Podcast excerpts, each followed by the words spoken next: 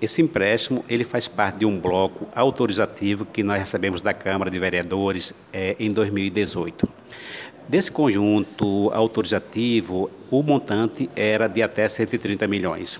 Nós cotamos duas instituições financeiras, Banco do Brasil e Caixa Econômica Federal. A Caixa Econômica terminou oferecendo para a gente as vantagens é, mais competitivas em relação de prazo, taxa de juros e carência. Então, para você ter ideia, é, nós contratamos a primeira operação de 100 milhões e deixamos os 30 milhões para fazer é, posteriormente, até para reduzir os encargos financeiros. Então, agora nós é, pegamos esse empréstimo com garantia da União. Qual é, foi a vantagem de pegar o empréstimo com a garantia da União? Redução da taxa de juros. Esse empréstimo saiu num contrato final para 108 meses, com 12 meses de carência e a reposição será em 96 parcelas após cumprido o prazo de carência. Taxa de juros, o mais importante, 117% do CDI. Ou seja, praticamente o banco eliminou todo o seu ganho, todo o seu spread, em função dessa taxa de juros bastante competitiva. Mas essa, essa, taxa só aconteceu porque a União está garantindo a nossa operação.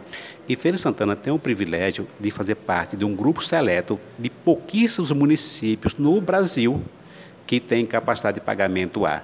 Então, essa capacidade de pagamento, pagamento A, ou seja, é, ela revela que o município é um bom pagador, faz com que a gente tenha o aval da União para que, se o município deixar de cumprir, porque esse risco é próximo de zero, a União garante a nossa operação. É em função disso que Feira Santana tem esse privilégio de poder contrair empréstimo com essa vantagem que o mercado normal não oferece para o setor público.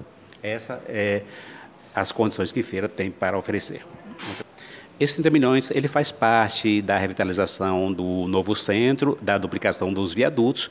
Como a obra ela é uma obra continuada por um período determinado, então não tinha necessidade de pegar todo o dinheiro para ficar pagando juros e deixar o dinheiro em caixa, até porque a aplicação financeira é bem abaixo do que a operação nos proporciona de juros. Então foi em função disso que a gente tomou o empréstimo de forma fracionada, para reduzir ainda mais a taxa de juros.